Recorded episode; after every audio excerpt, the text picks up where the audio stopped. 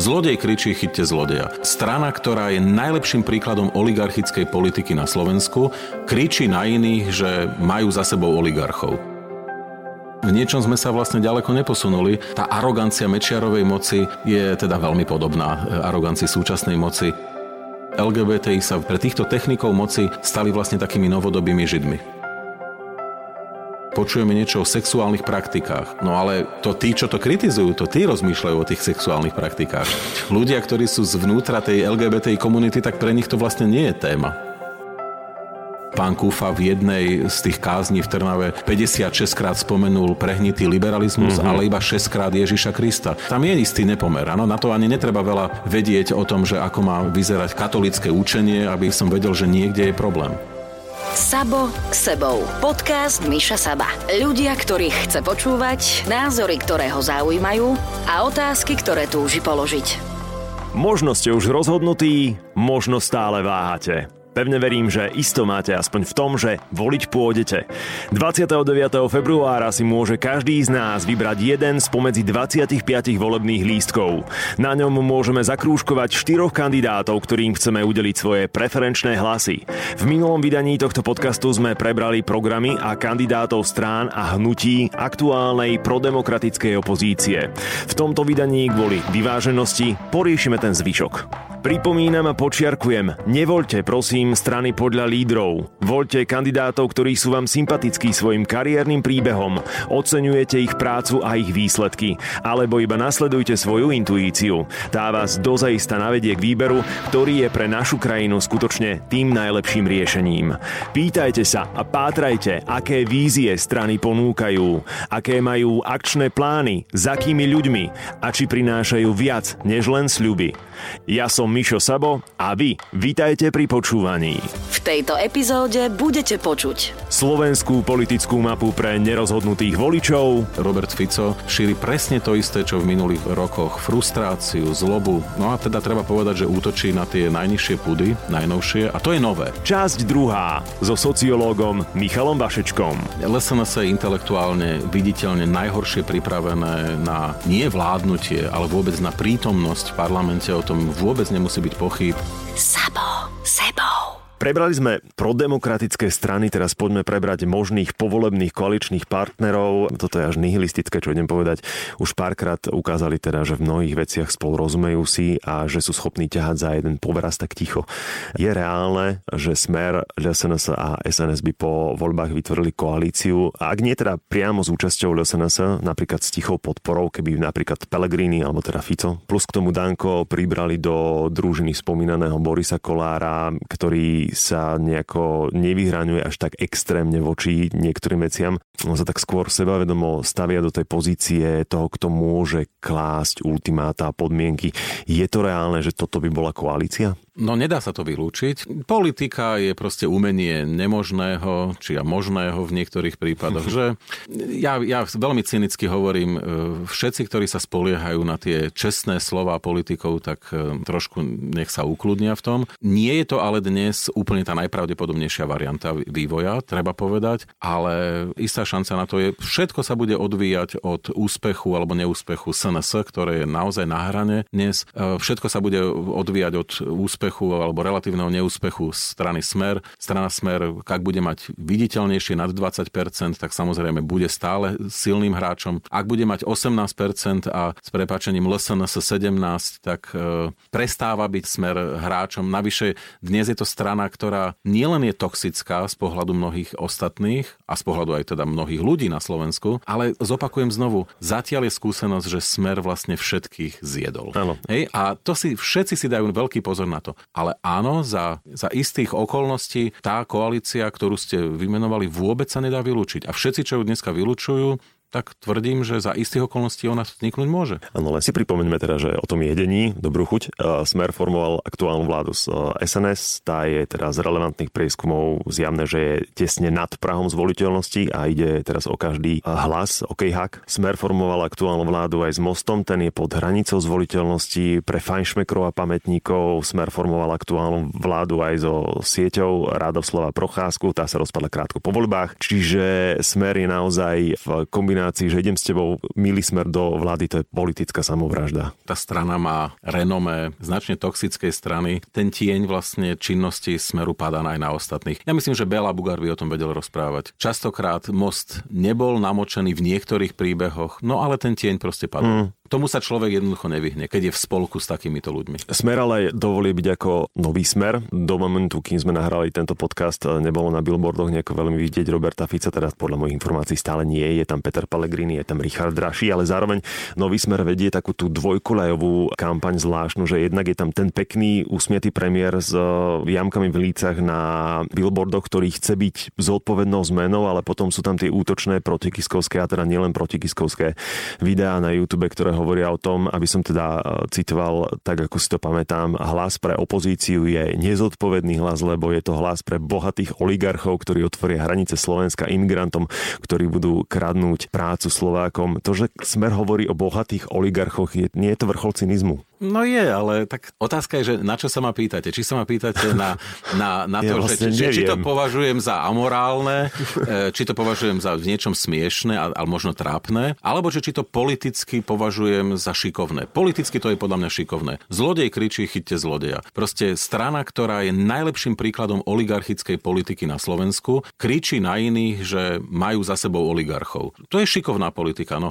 Zároveň ale konštatujem, že je mi to trápne a považujem to za nesmierne nesmierne cynické.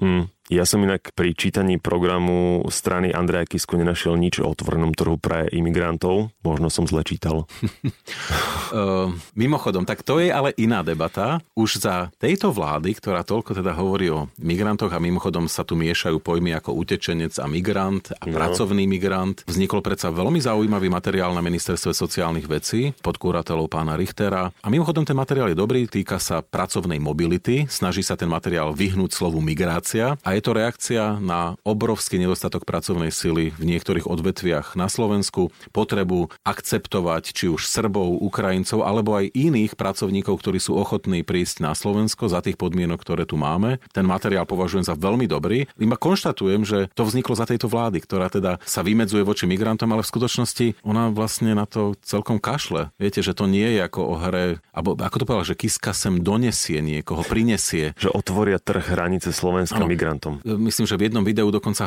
že prinesie, lebo mm-hmm. čo je ináč hrozne dehumanizačné, áno, že nieko človeka prinesieme. Hej? To je ako, ako keby kufor sme priniesli. Ako, už samotný výber tých slov je akože strašidelný, no ale pravda je taká, že jednak to v programoch politických strán nie je. Nie len teda v programe pána Kisku to mm. nenájdete, ale ani v iných. E, naopak, všetky politické strany sa vymedzujú voči nekontrolovanej migrácii. A veľmi správne, pretože nekontrolovaná masová migrácia je vždy a všade problém. Existuje kategória nežiadúcich migrantov. Však to sú samozrejme veci, lenže tu sa straší niečím iným. To je proste snaha o vyvolať taký ťažko uchopiteľný strach. Video, ktoré vypustil Robert Fico, kde tancuje starší bezzubý Černoch a pred ním teda je silueta Andrea Kisku, je podľa mňa veľmi nevkusné, je rasistické a ja dokonca pôjdem ešte ďalej, lebo ja keď som to videl prvýkrát, tak si hovorím, ale veď toto som už niekde videl. Také deja som mal no a potom som si spomenul na nacistický Wochenschau z júna 1940 po obsadení Francúzska, kde takýmto spôsobom nemecká Goebbelsovská propaganda nasnímala tancujúcich francúzskych vojakov čiernej pleti mm. a presne takíto ľudia tam tancovali, tešili sa a k tomu bol príhovor nacistickej propagandy, ktorý hovoril, pozrite sa na tých obhajcov západnej civilizácie, no tak toto sú oni. A ten človek, ktorý tam tancoval, Černoch vlastne sa nápadne podobal na toho človeka z, z videa Smeru. Takže mne musím povedať, že tento útok na prvú signálnu, na, na pudy je fakt nebezpečný nebezpečný.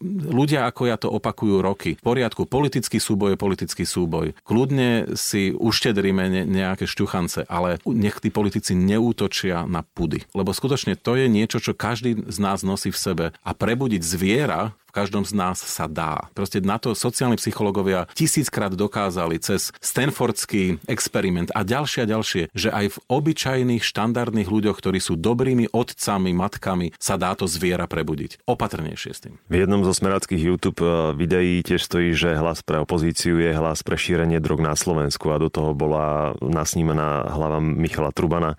Ja už vlastne neviem, že či ďalej sa o tom chcem rozprávať, lebo táto neférová kampaňa, nie že to nie je normálne, normálne, podľa mňa to je až amorálne. Nie je to slušné, ale úprimne povedané, a znovu sa vrátim, mne ďaleko viac vadí to strašenie inakosťou, nezna- niečím mm. neznámym, prehlbovanie xenofóbie, lebo to je naozaj nebezpečné. V tomto prípade ja to považujem e, s tými drogami za nevkusné, nie je to aj trápne, teda poviem veľmi úprimne, ale tiež treba férovo povedať, že Michal Truban urobil chybu. Mm-hmm. Proste taká je pravda, no a za chyby sa platí. Čiže toto ma vyrušuje menej, aj keď znovu opakujem, nie je to vhodné, nie je, a je mi to trápne. Ale v momente, ako sa bude útočiť na pudy, a nerobí to iba smer, samozrejme, že robí to systematicky LSNS a robia to aj ďalší, prebudzajú v ľuďoch to, čo sa môže vypomstiť. A ja nechápem, prečo to musíme stále opakovať, e, že opatrne s tým. Toto už tu raz bolo. Lebo sme sa neponaučili zjavne, alebo sme zabudli. Vrátim sa ešte k tomu novému smeru. Denník N porovnával stranické kandidátky z roka 2016 s terajšími a ukázalo sa, že najväčšie obmeny urobilo Oľano a najmenšie obmeny spravil na svojej kandidátke Smer, takže je Smer naozaj nový smer? Smer nemení stratégiu, zmenili trošku taktiku, ale tá stratégia zostáva tá istá. Potrebujú si zúfalo udržať svojich skalných voličov. E, všetko je hrané na túto kartu. Keď mám hodnotiť čisto technicky, naozaj analyticky ich kampaň, ono to nie je zle pripravené. Pelegrini ošetruje umiernených voličov, skôr tých skutočných socialistov, sociálnych demokratov, možno frustrovaných z toho, že môže prísť nejaká pravicová vláda, ktorú oni tak vnímajú, pričom znovu opakujem, že my už tu vlastne pravicové strany veľmi nemáme, mm. lebo aj tie, čo boli pravicové, tak prichádzajú s programom, ktorý je veľmi, veľmi stredový. Ale dobre, veď takto to môžu vnímať, to je legitimné. Druhú najväčšiu časť berie Robert Fico, ktorý šíri presne to isté, čo v minulých e, rokoch. Frustráciu frustráciu, zlobu. No a teda treba povedať, že útočí na tie najnižšie pudy, najnovšie a to je nové. V tejto miere to ani Robert Fico v minulosti nerobil. No a potom tú menšiu časť kampane ošetruje poslanec Blaha. No a to je ošetrenie toho, aby niektorí z radikálnych voličov smeru neutiekli ku Kotlebovi. A mm. treba povedať, že spôsobom, argumentáciou, príkladmi sa videá a príspevky poslanca Blahu priblížili LSNS v značnej miere. Už sme o tom hovorili. Mm, ale oni tam aj tak utekajú, tí bývalí voliči Smeru, lebo ja v tom spektre nevidím žiadnu inú stranu, žiaden subjekt, kam by voliči Smeru odchádzali iba zákonite k LSNS. A to je strašný paradox, že LSNS má postavenú svoju kariéru a svoju existenciu v podstate na konštantnej kritike Smeru a celého toho fungovania počas celej existencie LSNS vlastne kritizuje Smer a systém a stav krajiny, za ktorý je práve Smer zodpovedný. Čo je to za paradox, že bývalí voliči Smeru idú k LSNS. Je ešte nejaká iná strana, kam by mohli ísť? Určite môžu. Konec koncov, keď už sme, to je vec, ktorú sme nespomínali, pán Chmelár presne na toto konec koncov e, vsadil so svojou stranou socialisti.sk, že niektorí frustrovaní voliči Smeru, ktorí sa cítia socialisticky orientovaní, mm. sociálno-demokraticky, že mu utečú. Ukazuje sa, že nie až tak veľmi. A teraz je len otázka, že či je to chyba strany socialisti SK, že to nerobí dobre do, alebo dostatočne presvedčivo, alebo to, že v skutočnosti tých skutočných sociálnych demokratov a socialistov v smere vlastne veľa nie je. Že je to skôr vlastne taká trošku tradicionalistická, konzervatívna strana, skôr takých frustrovaných, ako sa hovorí, losers of transformation. Proste tí, čo mm. stratili na transformácii a ako keby tak trošku sa potrebujú za to pomstiť niekomu. A, a ten Robert Fico im dáva priestor. A to, že utekajú, no a toto je tá veľká dilema, ktorú, pozor, to nie iba na Slovensku, mnohé pôvodne treba z mainstreamové strany, vidiac úspech extrémistov alebo rôznych radikálnych populistov, sa veľmi často snažia im priblížiť. Hej? Robiť vlastne to isté a snažiť sa udržať si svojich voličov alebo nalákať mm-hmm. ich späť. Len tu je problém a to sa naozaj ukazuje v mnohých, mnohých krajinách sveta, že keď bývalý mainstream začne robiť e, tú extrémistickú politiku, tak nikdy nie je tak presvedčivý ako tí extrémisti sami. Ľudia im to neuveria. No, to je fake. Proste Kotlebovi, ktorého si stále vidím a predstavujem v tej odpudzujúcej čiernej uniforme s faklou v ruke, tak jednoducho jeho extrémizmus verím. E, ja viem, že je antisystémový, mne to nikto nemusí vysvetľovať a dokazovať. Keď to robia ľudia zo smeru, niektorým to verím hmm. a niektorým to neuverím, lebo, lebo vidím, že vlastne sú to iba ľudia, ktorí to začali hrať, lebo vedia, že to funguje. Ale to vlastne ako nie sú tak úplne oni. Hej? No a ľudia to vlastne vidia, oni to cítia. Mm-hmm. Počúvate podcast Sabo sebou. Slovenská národná strana, spomínaný koaličný partner Smeru, dovolí byť s predsavzatím prijať ústavný zákon o národných záujmoch slovenského národa a štátnych záujmoch Slovenskej republiky. Nič k tomu viac nie je napísané, takže kto vie, čo to má presne byť. Rovnako SNS slubuje nový zákon o slovenskom jazyku, aby sme ho, citujem, dôsledne chránili a zveľaďovali, pretože Slovenčina je základným pilierom slovenského národného života a štátnosti. Je tiež cynické, že Andrej Danko práve toto napísal. Ani eh, k tomuto zákonu nie je nič viac napísané, takže tiež nevieme, čo by mal upravovať, ale napokon SNS chce uskutočniť národný program na podporu materstva a rodičovstva, ktorého súčasťou je, opäť citujem, zastavenie radikálnej politickej agendy LGBTI menšín. Toto je ďalšia veľká téma, sexuálne menšiny vo veľkej palbe, keď reálne teraz z druhého brehu sa im nikto nevenuje. Už sme spomínali teda registrované partnerstva, ale LGBTI je toto problém, ktorý stojí na hlinených nohách? Alebo umelo vytvorená kauza, alebo čo to je? Lebo o tom rozpráva iba Danko Kotlebovci a Hrabín. Áno, a vlastne by sa dalo čakať, že by o tom mali prirodzene rozprávať v progresívnom Slovensku, ktorí vlastne nemajú problém to spomenúť, mimochodom v niektorých prípadoch, ale vôbec to nie je e, akože hlavná téma, pričom sa im to vytýka častokrát, celkom neúprimne. Ja myslím, že ten pocit ohrozenia, ktorý e, ľudia z SNS, konec koncov z LSNS a ďalších ďalších strán cítia, pochádza proste z toho, že tie témy dnes sú naprosto samozrejme v mnohých krajinách západnej Európy a oni cítia, že predovšetkým u mladej generácie táto téma prestáva zohrávať rolu. Ja dám taký znovu príklad cez môjho 15-ročného syna. Ja som sa ho spýtal asi pred rokom, ale tak naozaj veľmi priateľsky, že máte vy v triede nejakého geja alebo lesbu? A on na mňa pozrel s, s takým tým neskrývaným znechutením, že čo za zriešiš? Mm-hmm. Ja, nie, že ja sa pýtam, nor- ja som normálne slušne sa spýtal, či niekto urobil coming out a spýtal som sa to len tak akože zo zaujímavosti. Oni to neriešia. Pre mm-hmm. nich je to téma akože čo sa ma to pýtaš, proste ako, že či niekto chodí v zelenom alebo v modrom svetri, že to je proste úplne irrelevantné. My to neriešime. No a vtedy som pochopil, že pre jednu časť tej populácie to naozaj prestala byť téma. Vracajúca k tým stranám, tohto sa presne oni boja. Aby tá téma nezačala byť samozrejmosťou, akože pre nás, ktorí mentálne žijeme v 21. storočí, je samozrejme, že ženy sa nebijú doma. Nemáme si ani o, o tom vlastne čo povedať, lebo všetci vieme, že to tak je. Toho sa vlastne e, títo ľudia boja. Aby sa to nestalo takou samozrejmosťou, samozrejmosťou, ako to dnes je medzi tými 15-ročnými. Preto o tom toľko píšu, preto toľko obsedantne sa vymedzujú. Treba povedať, že nie sme v tom sami. Ja teda znovu zopakujem, že v Štrasburgu, e, kde sedím, tak sledujem reakcie z krajín ako je Turecko, Azerbajdžan, Rusko a už samotná zmienka proste prináša nejaké také, to je taký buzzword, hej, proste niečo temné, problematické. Častokrát vlastne nie je dôležité, čo konkrétne tie strany navrhujú. Dôležité je vlastne, že sa negatívne vy vymedzia. Mm. Ľudia v skutočnosti nečítajú tie programy, v skutočnosti častokrát iba tie slova sú tie, ktoré proste oni zachytia, že keď sa vymedzil voči tomuto strašnému niečomu, tak to je dobré. Hej, ale v skutočnosti oni nevedia, čo to je. A čo je to vlastne tá LGBTI propaganda, o ktorej rozprávajú Danko Kotlebovci a Hrabin? Lebo ja, ja neviem, že či sú to, že niekto predáva v nejakom módnom reťazci dúhové tričko, alebo že niekto, ja neviem, na cukríkoch má dúhu a je to akože podvedomé vsúvanie niečoho, ale čo, čo to je v ich očiach LGBTI propaganda, o ktorej rozprávajú? No a to treba rozlišiť. E, existujú ľudia, ktorí sú konzervatívne orientovaní a pre ktorých táto téma prináša veľký diskomfort a pocit ohrozenia, že ide to proti prirodzenosti, na ktorú oni boli zvyknutí. Hmm. Ja si to nemyslím, vidím svet ináč ale chápem ich obavy, lebo vnímam ich identity ako veľmi esencialistické, majú pocit, že sú nemenné, že boli dané niekým v poriadku. A potom je druhá časť a tá je bohužiaľ väčšia a to je presne to, čo vy hovoríte. No a to sú tendencie, ktoré sú teda veľmi blízke tomu, čo sa deje dneska v Rusku.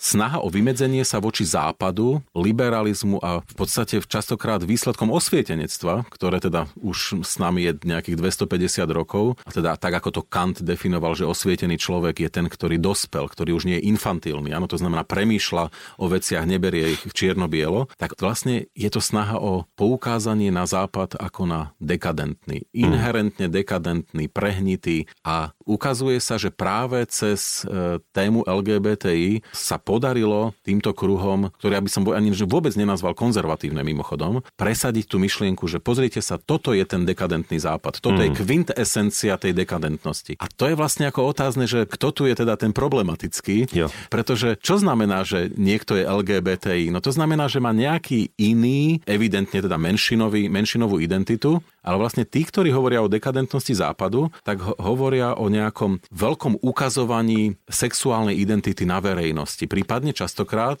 to už nie je na verejnosti, počujeme niečo o sexuálnych praktikách. No ale to tí, čo to kritizujú, to tí rozmýšľajú o tých sexuálnych praktikách.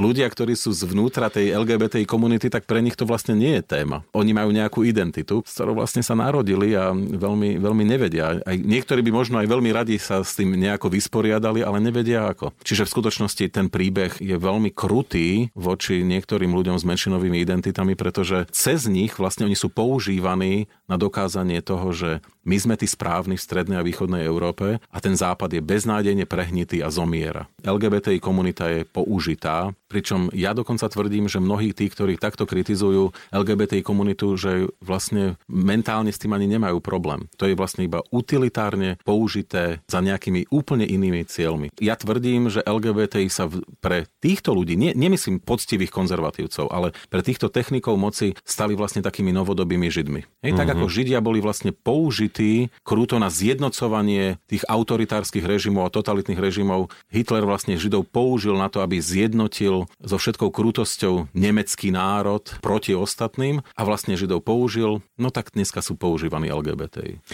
Mne je len jedno ľúto, že v podstate bolo to vlastne tieto kultúrno-etické otázky boli zneužité pred prezidentskou kampaňou, pritom neboli témou, nie sú témou ani teraz a, a namiesto toho, aby sa rozprávalo o reálnych veciach, o reálnych problémoch, o reálnych témach, tak sa rozpráva o niečom, čo je amorfné. Asi si na to musíme zvyknúť. Sabo sebou. LSNS sa podobne ako Smer nemá volebný program, má iba svoje desatoro, v ktorom chcú vystúpiť z NATO, chcú nezávislosť od Európskej únie, rozkradnutý majetok chcú vrátiť do rúk štátu, tiež chcú znížiť počet poslancov a zrušiť financovanie strán zo štátneho rozpočtu, dôchodok chcú stanoviť na 60 rokov, chcú založiť domobranu, chcú obnoviť potravinovú, hospodárskú a energetickú sebestačnosť Slovenska. Na billboardoch som videl niečo o spätnom vykúpení privatizovaných štátnych firiem. Chcú vrátiť slovenskú korunu. Ono, papier znesie naozaj veľa, ale nikde v tomto desatore nie je napísané, že kde na to všetko chcú vziať peniaze. Áno, a to asi bolo by aj prehnané očakávať. To sú také intelektuálne pomerne nedôstojné, také útržky, nejaké hesla. V porovnaní s kýmkoľvek ostatným, to sú veci, ktoré musím povedať, že sú hlboko nekompatibilné so zvyškom politickej scény. Je za nimi ale cítiť obrovskú nostalgiu za časmi do roku 89, keď štát sa postavil postaral, štát je omnipotentný a nie je to prekvapujúce. Klasickí fašisti boli vždy za veľmi silný štát, ktorý veľmi nedával priestor pre osobnú iniciatívu, už vôbec nie individualitu. Všetko sa malo podriadiť celku a stačí si prečítať tie heslá, lebo to ani nie sú celé vety, to sú heslá. Aj tie heslá vlastne svedčia o tom. Tam nie je žiaden priestor pre každého z nás so svojou výnimočnou individualitou. Všetko sa bavíme o národe, o celku. A keď už teda sú tam nejaké veci, ktoré ktoré ja si spomínam z minulosti o zalesnení Slovenska, tak sa nehovorí, kde zalesniť. Nehovorí sa v tej komplexite o tom, že treba zabrániť e, rúbaniu v národných parkoch. Stačí si prečítať mimochodom niektoré programy iných politických strán, ktoré to riešia do detajlov a je to veľmi zložitý príbeh. Áno, zonácia Vysokých Tatier. Mňa by napríklad zaujímalo, že čo si myslí LSNS o zonácii Vysokých Tatier. No ja sa bojím, že proste nerozmýšľajú v týchto kategóriách, že by si to museli naštudovať na Wikipédii. A toto je vlastne ten pocit trapnosti, ktorý nie nielen my občania, ale s prepáčením aj ten zbytok politickej scény má tvárov tvár ľuďom, ktorí vlastne sa pohybujú na úrovni hesiel. No, možno by vedeli povedať k tej zonácii, lebo majú na kandidátke, myslím, drevorúbača alebo lesníka, nespomeniem si presne, ale na kandidátke LSNS je najviac dôchodcov zo všetkých strán. Nachádzame tam tiež redaktora alternatívneho spravodajstva. Hasiča, viacerých nezamestnaných, predavačku, vodiča kamiónu, čašničku, zámočníka, zvárača a k tomu teda dvoch kotlebov, Mariana a Martina, plus teda Martyra Milana Mazureka na 150. mieste kandidátky. Akú odbornú pripravenosť teda ponúka teda SNS? No ja mám, ja mám tendenciu nepreceňovať formálne vzdelanie, čiže vôbec nemám pocit, že je nejakou tragédiou, keď sa tam vyskytujú aj ľudia, ktorí sú čašníci napríklad. E, a celkom vážne to hovorím. Je faktom ale, že tí, ktorí sú na prvých 20 miestach, mali by to byť ľudia, ktorí majú nejaké elementárne znalosti fungovania spoločnosti, nejaké ako základy práva. LSNS je intelektuálne viditeľne najhoršie pripravené na nie vládnutie, ale vôbec na prítomnosť v parlamente. O tom vôbec nemusí byť pochyb. Ľudia by sa asi mali pýtať, kto sú odborníci strany na jednotlivé zložky. Sú politické strany, o ktorých sme tu hovorili a nešli sme do podrobností, ktoré majú 4-5 výborných odborníkov na ministerstvo životného prostredia, troch vynikajúcich odborníkov na ministerstvo školstva, pripravené plány, ako to reformovať. A mohol by som ísť ďalej. Dokonca s úsmevom hovorím, ešte aj Igor Matovič povedal, že má piatich kandidátov na ministerstvo vnútra. Ale skutočne z tých piatich už by sa dalo vybrať niekto, kto bude kompetentný. O tom nemusíme pochybovať. E, v prípade LSNS si neviem predstaviť vlastne úprimne povedané žiadneho človeka na žiadnu pozíciu, aby z toho nebol ten trápas, ktorý napríklad prišiel s ministerkou kultúry pani Lašákovou, ktorá prišla z Bystrice, nie veľmi pripravená na ten post a bolo to zúfalo vidieť. Všetci sa smiali, musím povedať, ktorí sa rozumejú kultúre. Ja som sa nesmial, mne to bolo skôr trápne a mne bolo aj lúto v niečom. Hej, lebo to je osoba, ktorá má svoje renome v Banskej Bystrici a prišla do Bratislavy a bol to skôr smutný príbeh. Mm-hmm. Hej? A vlastne presne v podobnej pozícii vidím LSNS, čiže bez ohľadu na reči o tom, kto to je, aký je ten program, to je moja otázka e, smerom týmto ľuďom. To myslíte vážne, že s týmto intelektuálnym potenciálom chcete niekoho osloviť a koho vlastne, čo chcete riešiť, ako to chcete robiť. Veď na tejto úrovni mnohí z tých, ktorí proti vám kandidujú v iných politických stranách, boli, keď mali 16 rokov. Mne by ani tak popravde osobne neprekážalo ich existencia alebo ich prítomnosť e, v parlamente. Je to vizitkou doby, je to odpovedou na to, v akej situácii sa nachádzame.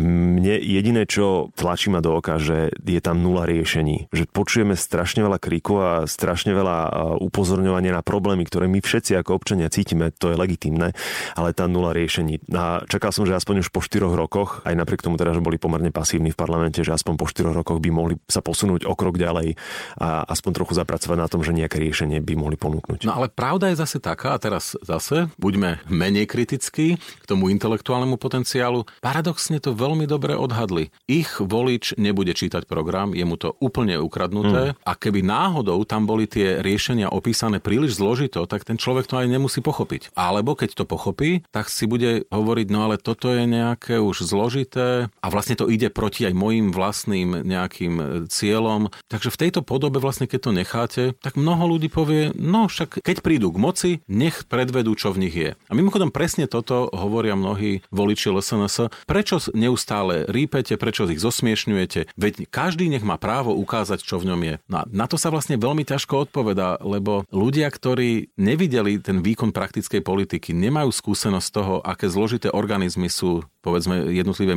ministerstva, tak nevedia pochopiť, že nie každý môže byť vpustený na ten trávnik mm. prvoligového futbalového týmu. Ja by som to skutočne porovnal s tým futbalom, že jednoducho FC Barcelona nepríde hrať s FC Bacúchom na hore hronie a teraz nič proti Bacúchu, ale pretože sa budú báť, že, že chlapi z Bacúchu im proste okopú nohy. K tomuto zápasu nikdy nedojde. V niečomu podobnému sme vlastne vystavení my dnes, že prvo a druholigisti v rôznych stranách a bez ohľadu na to, či ja mám k ním sympatie alebo antipatie, vlastne sú vystavení ľuďom, ktorí vlastne kopú šiestu pralesnú e, tzv.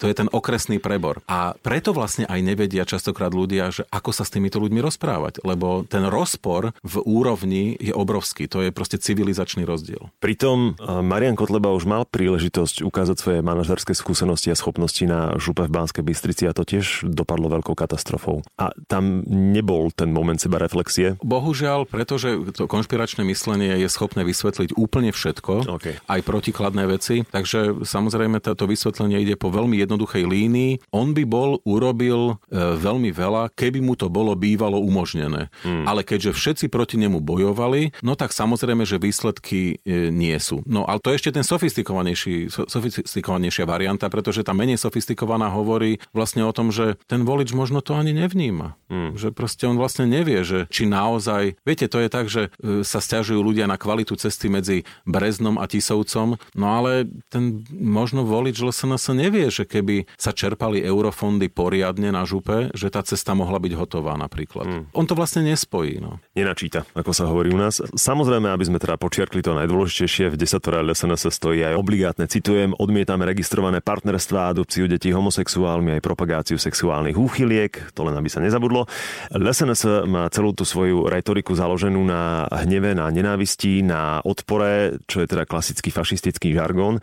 Veľmi cynicky preto vyznieva ten slogan, ktorý majú aktuálne na billboardoch Prestaňte sa konečne báť. Prestaňte sa báť nás voliť. Ja za tým čítam toto. Čo tam oni videli, to ja neviem. No ale však vráťme sa. Pár rokov dozadu to bola hamba voliť SNS. Oni sa s tým skrývali, nechceli o tom hovoriť. Dnes e, naopak je to na takej vlne, e, proste, že je to niečo fajn, niečo cool. Oblepím si aj svoje auto tými nálepkami a vlastne z toho ťažia. Vždy, keď akákoľvek sila, hnutie, iniciatíva sa dostane do, do tej fáze, že, že sú vlastne príjmaní ako niekto iný, výnimočný, tak vlastne z toho ťažia. A, a paradoxne to odmietanie častokrát veľmi silne posilňuje ich identitu. Dám príklad, jehovisti bývajú veľmi odmietaní mnohými ľuďmi, aj veľmi silne stigmatizovaní, ale paradoxne veľmi to posilňuje ich sektár, mm. sektárskú identitu. Mm-hmm. No a ľudia v LSN sa vlastne častokrát dospeli do podobného štádia, že vlastne čím viac sú odmietaní, tým viac ich to posilňuje v ich odhodlaní. To je zvláštne, že táto inakosť je cool na Slovensku. Táto ich inakosť. Percenta rastú rastú. Mm, podľa posledného prieskumu LSNS je na svojom historickom rekorde. Kto vie, kam ešte porastú.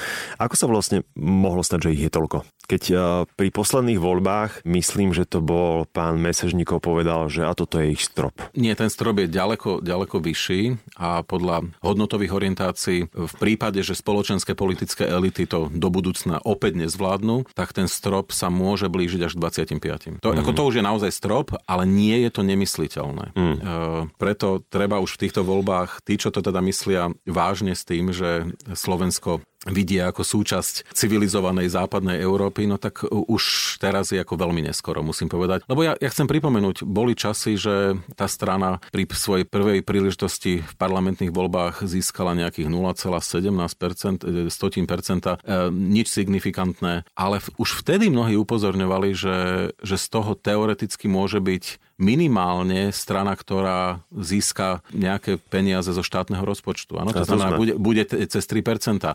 Potom sa hovorilo o tom, že už nie je úplne nerealistické, že bude v parlamente. Získali 8%, cez 8%. E, ľudia si aj na to zvykli. Potom sa hovorilo, že to jednoducho tá strana má šancu na rast. Tu sme. Proste moja otázka je, že kedy si to ľudia uvedomia, že ten rast môže ísť až po úroveň, kedy nie nevyhnutne musia byť pri moci, ale môžu napríklad paralizovať parlament. Hej? Toto toto si náš ľudia neuvedomujú, že dokonca ten najpozitívnejší moment, ktorý vieme nájsť pri silnej LSNS je to, že takáto antisystémová strana všade na svete, príkladom mimochodom nech slúži KSČM v Českej republike pred niekoľkými rokmi. Keď je silná v parlamente, nikto s ňou nechce spolupracovať, tak vlastne ona paralizuje parlament. To znamená, ani opozícia nie je schopná presadiť nič a už vôbec nie koalícia. Vlastne predstava nejakých hlbokých reforiem, niečoho pozitívneho, zmeneného v zdravotníctve, v školstve, tá je vlastne iluzórna. Ale to sa väčšinou zistí až vtedy, keď sa to stane. Že vlastne sa ten parlament dostane do stavu, kedy už nikto nie je schopný presadiť nič, lebo tých ľudí, ktorí nespolupracujú na ničom, je príliš veľa. Mne vychádza z toho celého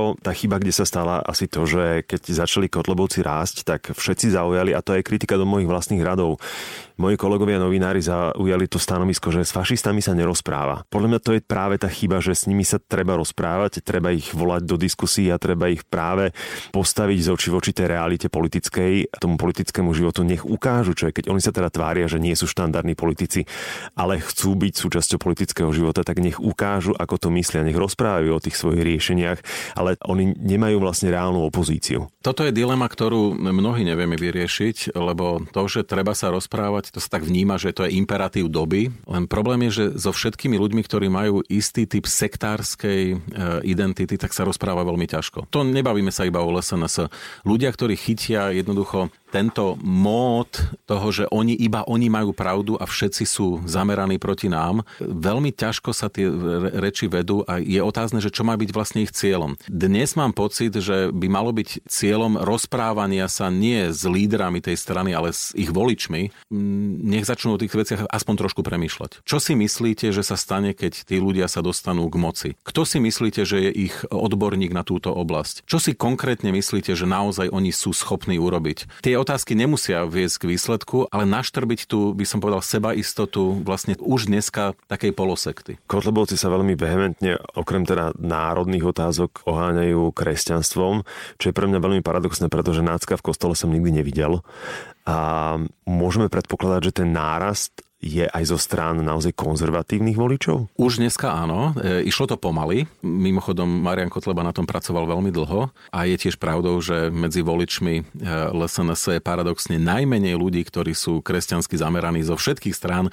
Dokonca to bolo hmm. E, v jednom z výskumov, to ma už naozaj zaujalo, že ešte aj e, liberálna SAS mala viac e, kresťansky orientovaných voličov ako samotná LSNS. Možno sa to už ale teraz zmenilo práve. Čiže momentálne už ten prie prienik je, ale tiež treba povedať, že to sú tzv. kresťanské kruhy, ktoré sú veľmi radikálne a skôr by som ich nazval ako klerikálne. Snaha o skutočne presadenie kléru v živote spoločnosti v takej tej až teokratickej podobe. To je časť, e, musím povedať, kresťanských kruhov na Slovensku, ktorá je ešte stále výrazne menšinová. Čiže v momente, kedy by sa slovenskí kresťania bránili, že teda to nie je niečo, čo nás reprezentuje, tak ešte stále majú pravdu. Len treba povedať, že s tým veľmi opatrne pretože každý, kto pozná slovenskú históriu, tak vie poukázať na to, že toto bol veľmi podobný prípad v 30. rokoch. Povedať, že Hlinková slovenská ľudová strana bola autokratická, v niečom aj totalitná, to síce platí, ale od začiatku nebola tak výrazne profašistická, pronacistická, ako povedzme mm. v 44. Ten proces tiež naberal na obrátkach. Áno, spočiatku mnohí z poslancov slovenského snemu, priamo ľudí z Hlinkovej slovenskej ľudovej strany, to neboli žiadni veľkí demokrati, to zase si nehovorme, samozrejme, ale neboli to vyložení fašisti. To zase by, ako by som mal snahu ich obrániť pred tým obvinením z fašizmu a už vôbec nie z nacizmu. Ale postupne sa k tomu dostávali. Mm. Až sme sa zrazu dopracovali v 44. vlastne k občianskej vojne, kde gardisti strieľali ľudí a hádzali ich, pálili vo vápenke v nemeckej. Ano? Čiže to je ten príbeh, že ono sa k tomu dá dopracovať, keď sa to nezachytí. No a my túto skúsenosť už predsa máme. Mm. Čiže znovu, dnes je to veľmi maličká skupina kresťanských kruhov a ja teda by som tvrdil aj v niečom pseudokresťanských kresťanských. Ak teda mám naozaj už e, poukázať na niektoré nezrovnalosti, tak pán Kúfa v jednej z tých kázní v Trnave 56 krát spomenul prehnitý liberalizmus, mm-hmm. ale iba 6 krát Ježiša Krista. No tak to cítim, že tam je istý nepomer. Ano? Na to ani netreba veľa vedieť o tom, že ako má vyzerať katolické učenie, aby som vedel, že niekde je problém. No ale tieto kruhy môžu samozrejme silnieť. Ale opäť, to má v rukách celá spoločnosť a má to v rukách samozrejme aj samotná katolícka církev, kresťanské kruhy. A tam by som zase nebol skeptický, že sa to vymkne spod kontroly. Ale treba o tom proste hovoriť ďaleko otvorenejšie ako doteraz. Musíme sa ešte vrátiť k ich eh, retorike. Kotlebovci o Rómoch otvorene hovoria ako o parazitoch. Ich desatore stojí, opäť citujem, sociálnu politiku postavíme na princípe zásluhovosti a odstránime zvýhodňovanie nielen cigánskych príživníkov nad slušnými ľuďmi. Parazitom, ktorí odmietnú pracovať, nedáme zadarmo vôbec nič. Žiadne domy, dávky ani príspevky. Rómska politika je dlhodobo u nás neriešená, nejako akčne, systematicky a plošne. Je to zároveň téma, z ktorej sa dlhoročne dá a aj sa vytlka politický kapitál. Je tu vôbec snaha riešiť túto tému? To, že sa z toho vytlka politický kapitál už 30 rokov, to platí. O to viac ma mrzí, mrzia proste tieto slova. To je proste cez červenú čiaru ako veľmi, veľmi ďaleko, pretože ono to paradoxne prichádza v čase, kedy po všetkých tých momentoch budovania prosperity Slovenska, prehliadania problémov marginalizovaných komunít, a to napríklad e, môžem konkrétne hovoriť o dvoch Dzurindových vládach, kde proste bol taký étos, že teraz proste treba rozprúdiť ekonomiku. No, ak to nestíha, tak proste z toho rýchlo idúceho vlaku vypadne. Ja som bol vtedy veľmi kritický k tomu, ono sa nám to vypomstilo v mnohom, samozrejme. Zbierame plody toho dodnes, ale dnes je situácia predsa len iná. Tých ľudí, ktorí začínajú byť senzitívni na to, pribúda. Niekto z hľadiska toho, že cíti amorálnosť e, doterajších prístupov, niekto vyloženie z takého politického hľadiska, že cíti, že v tom je ukryté nebezpečenstvo do budúcna nejakej pola, ďalšej polarizácie Slovenska. Niekto o tom rozmýšľa ekonomicky. Proste, že to je obrovský nevyužitý potenciál v čase, kedy nezamestnanosť je nízka a Slovensko slovenský priemysel potrebuje pracovnú silu. Hmm. No a my máme vlastne nejakých ľudí, ktorí sú takmer nezamestnateľní. No tak to je proste politická chyba, aj ekonomická chyba. Ale nech už o tom rozmýšľajú ľudia akokoľvek, tak sa tu naozaj niečo pohlo. No a presne v tom čase, kedy sú tu politické strany, ktoré ponúkajú celkom premyslené riešenia, niektoré v niektorej oblasti lepšie, niektoré horšie. Mohol by som o tom hovoriť. Ináč v tých stranách je naozaj niekoľko slušných odborníkov na rómskú problematiku. Pán Vavrinčík e, v strane Spolu, konec koncov pani Nikolsonová v SAS, v Progresívnom Slovensku Irena Biháriová. A takto by som mohol pokračovať. Hej, pán Ledecký e, na, na kandidátke za ľudí. Takéto heslá, ktoré sú vlastne stigmatizujúce a tak ako fašizoidné, vlastne nikam to neposúvajú, akurát teda všetkých znechutia, Rómov, nerómov a vlastne akože čo je cieľom toho? No iba polarizácia. Vyhnať tie emócie úplne do závratných výšok, ale vlastne nič nevyriešiť. To je vlastne to, čo by sa mali ľudia pýtať. No dobre, však v poriadku, že ten Marian Kotleba prišiel do Vašca, do Pšinej, Šarišských Michalian, Rychnavy. No a čo tam vyriešil? S akým konzistentným programom prišiel? E, napísal alternatívny program ku stratégii inklúzie rómskej menšiny do roku 2020, ktorý je ešte stále platný?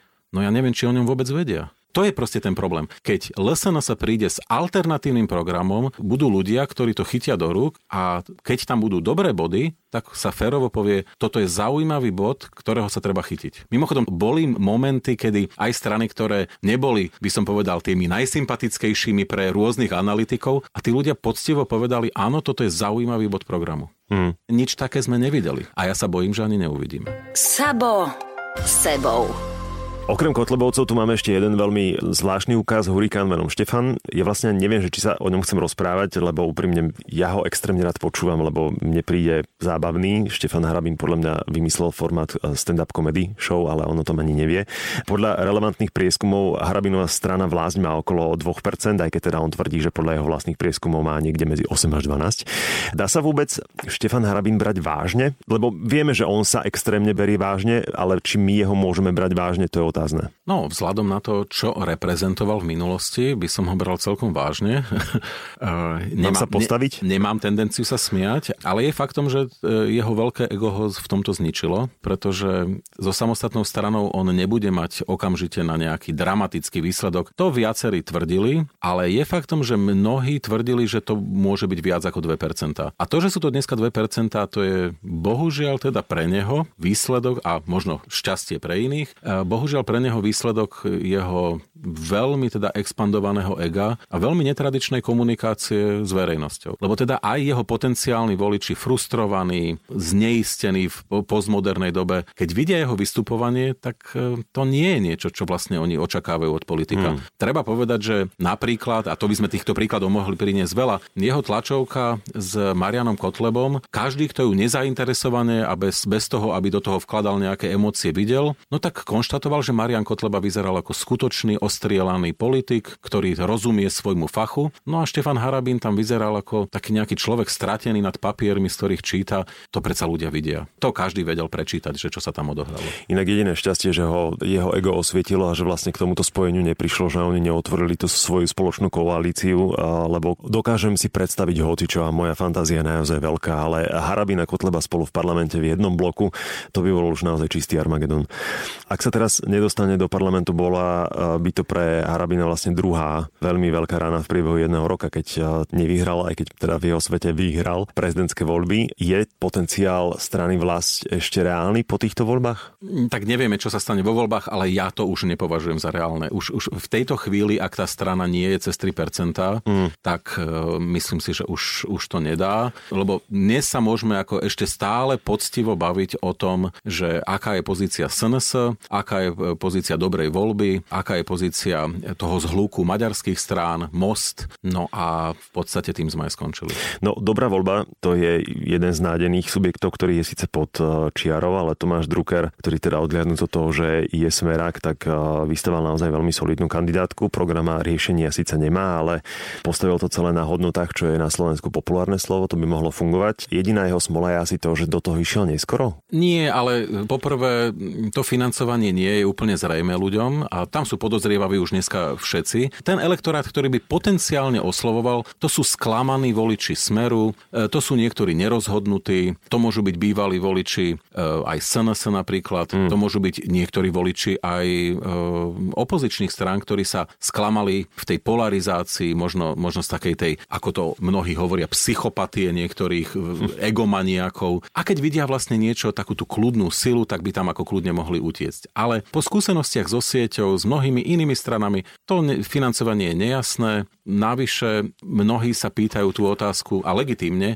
či to vlastne nie je iba záložný projekt pre tú kultivovanejšiu časť smeru, ku ktorej vlastne by sa dalo utiecť, či to nie je proste alternatívny projekt slovenských oligarchov, ktorí, tak ako v minulosti, či už počítajú s tým, že tá strana môže byť použitá v prípade, že smer nejak výrazne prehrá, alebo bude príliš toxický, alebo konec koncov už iba taká jednoduchá úvaha, že je to strana, ktorá má vlastne odobrať tej demokratickej opozícii. Mm-hmm. Keď odoberie 2-3 percentuálne body, to nie je zase tak málo. Počúvate podcast Sabo sebou.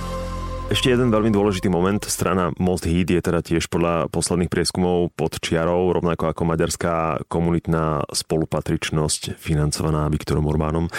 Ak by sa ani jedna z nich nedostala do parlamentu, bolo by to vlastne prvýkrát v histórii Slovenskej republiky, čo by maďarská menšina nemala zastúpenie v Národnej rade. Odliadnúť do toho, že mám maďarské priezvisko, ktoré sa píše po slovensky, kam sa stratili maďarskí voliči? Poprvé, Maďarov je na Slovensku čoraz menej za posledných 30 rokov. Tá demografia nepustí udalosti. Maďarská komunita starne ešte rýchlejšie ako slovenská. Niektorí z Maďarov odišli do zahraničia a tiež tá volická mobilizácia nie je vôbec dramatická. Maďari na Slovensku sú predovšetkým rurálne obyvateľstvo, čiže predsa len tá mobilizácia býva niekedy nižšia ako práve v mestskom prostredí. Na to všetko dáva e, obraz toho, že voličov je predsa len menej ako bolo pred 25-30 rokmi. No a navyše, predstava, že môžu uspieť dve strany, ktoré budú reprezentovať e, túto komunitu, komunitu je iluzórna. Most konec koncov nebol vystavaný ako maďarská strana, bol práve budovaný ako regionálna strana Južného Slovenska, kde Maďari a Slováci zdieľajú podobné problémy a preto by ich mali spoločne riešiť. Čo je vlastne úplne logické. Takže tá situácia, ku ktorej spejeme dnes, ja osobne ju považujem za veľmi nebezpečnú, bez akýchkoľvek sympatí alebo antipatí, pretože to, že môže nastať situácia, že maďarská komunita nebude mať zastúpenie v parlamente, možno, že niektorí zo slovenských nacionalistov sa hrozne potešia z toho, toho,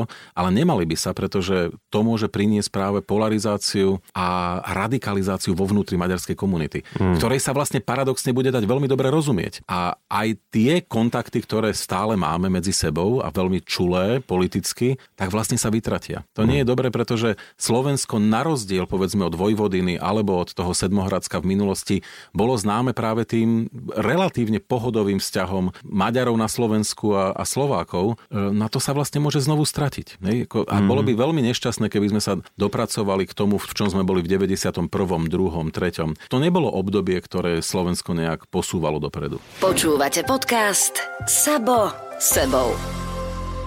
Poďme typovať, ako to dopadne.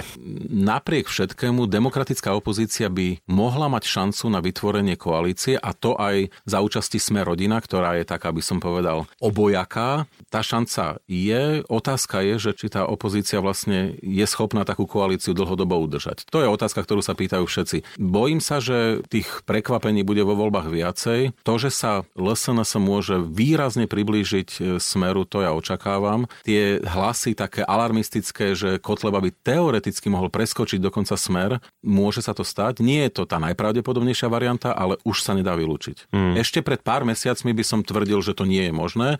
Dnes už sa to vylúčiť nedá, lebo nevieme, kam až môže spadnúť smer a to, že LSN sa môže získať veľmi spokojne 15, 16, ba dokonca aj viac percent. Ja popravde verím v mobilizáciu po tom všetkom, čo sa tu stalo a aká je situácia a nálada v tejto krajine, tak verím, že ľudia vstanú bez ohľadu na to, akú stranu alebo teda koho budú voliť, lebo pre mňa sú tieto voľby historickým momentom.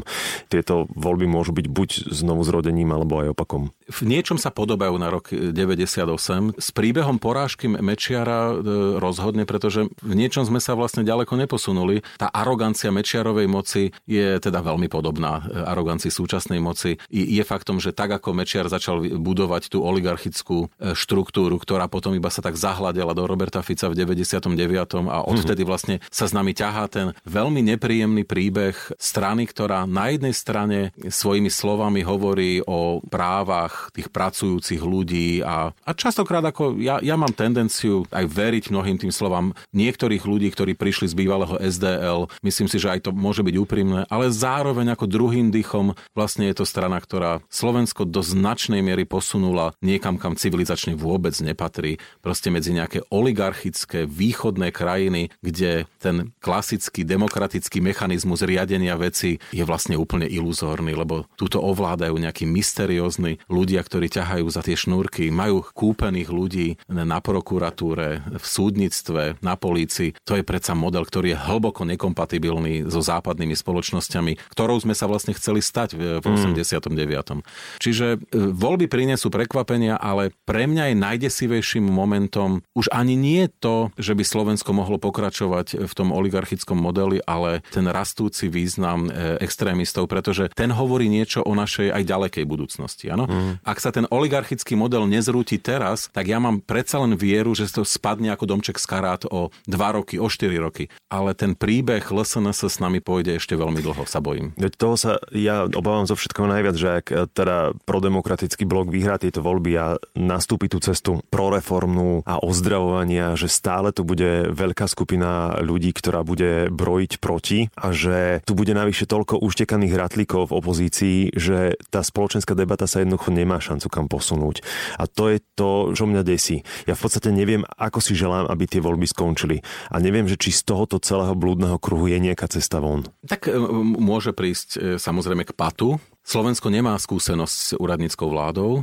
Slovensko nemá ani skúsenosť s predčasnými voľbami, ktoré by prichádzali bezprostredne po voľbách, kde príde k patu. To nie je ako v Izraeli, kde sa za jeden rok uskutočnili trojo volieb. To by Slovensko podľa mňa ani mentálne nezvládlo. No ale s tou úradníckou vládou nemáme skúsenosť a treba povedať, že ak príde k patu, tak tá pozícia Zuzany Čaputovej ako prezidentky bude úplne kľúčová, pretože ona môže teoreticky rozhodnúť pri pate, ak sa nepodarí vytvoriť vláda na prvýkrát, na druhýkrát že sa vytvorí úradnícka vláda s ľuďmi z biznisu, z akademickej sféry, z mimovládneho sektora, rôznych expertov. No a tá vláda môže teoreticky vládnuť dlhé mesiace. No toho sa možno tí moc, mocný súčasný boja asi najviac, lebo to by bol teoretický priestor pre vyčistenie Augiašovho chlievu. Mm-hmm. Česká republika napríklad mala skúsenosť s tromi úradníckými vládami. Tá posledná Rusnokova to nebol úplne najšťastnejší príbeh, ale napríklad príbeh Tošovského e, vlády na tú Česi spomínajú dodnes s veľkou láskou, pretože v priebehu pár mesiacov sa podarilo tak veľa urobiť, ako v priebehu niektorých celých volebných období nestihli. No, tak uvidíme, že či to, aj toto nebude príbeh Slovenska, že paradoxne Slovensko môže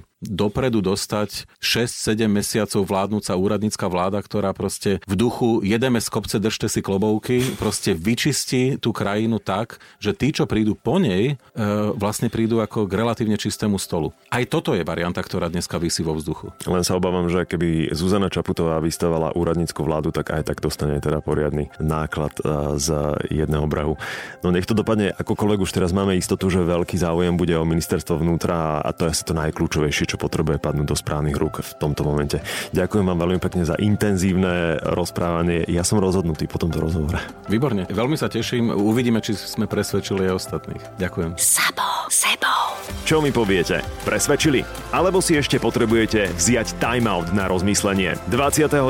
februára vám želám šťastnú voľbu a Slovenskej republike, nám všetkým želám takú vládu, akú si zaslúžime. Demokratickú, ktorá bude ctiť a rešpektovať rovné pravidlá, práva a slobody pre každého bez rozdielu.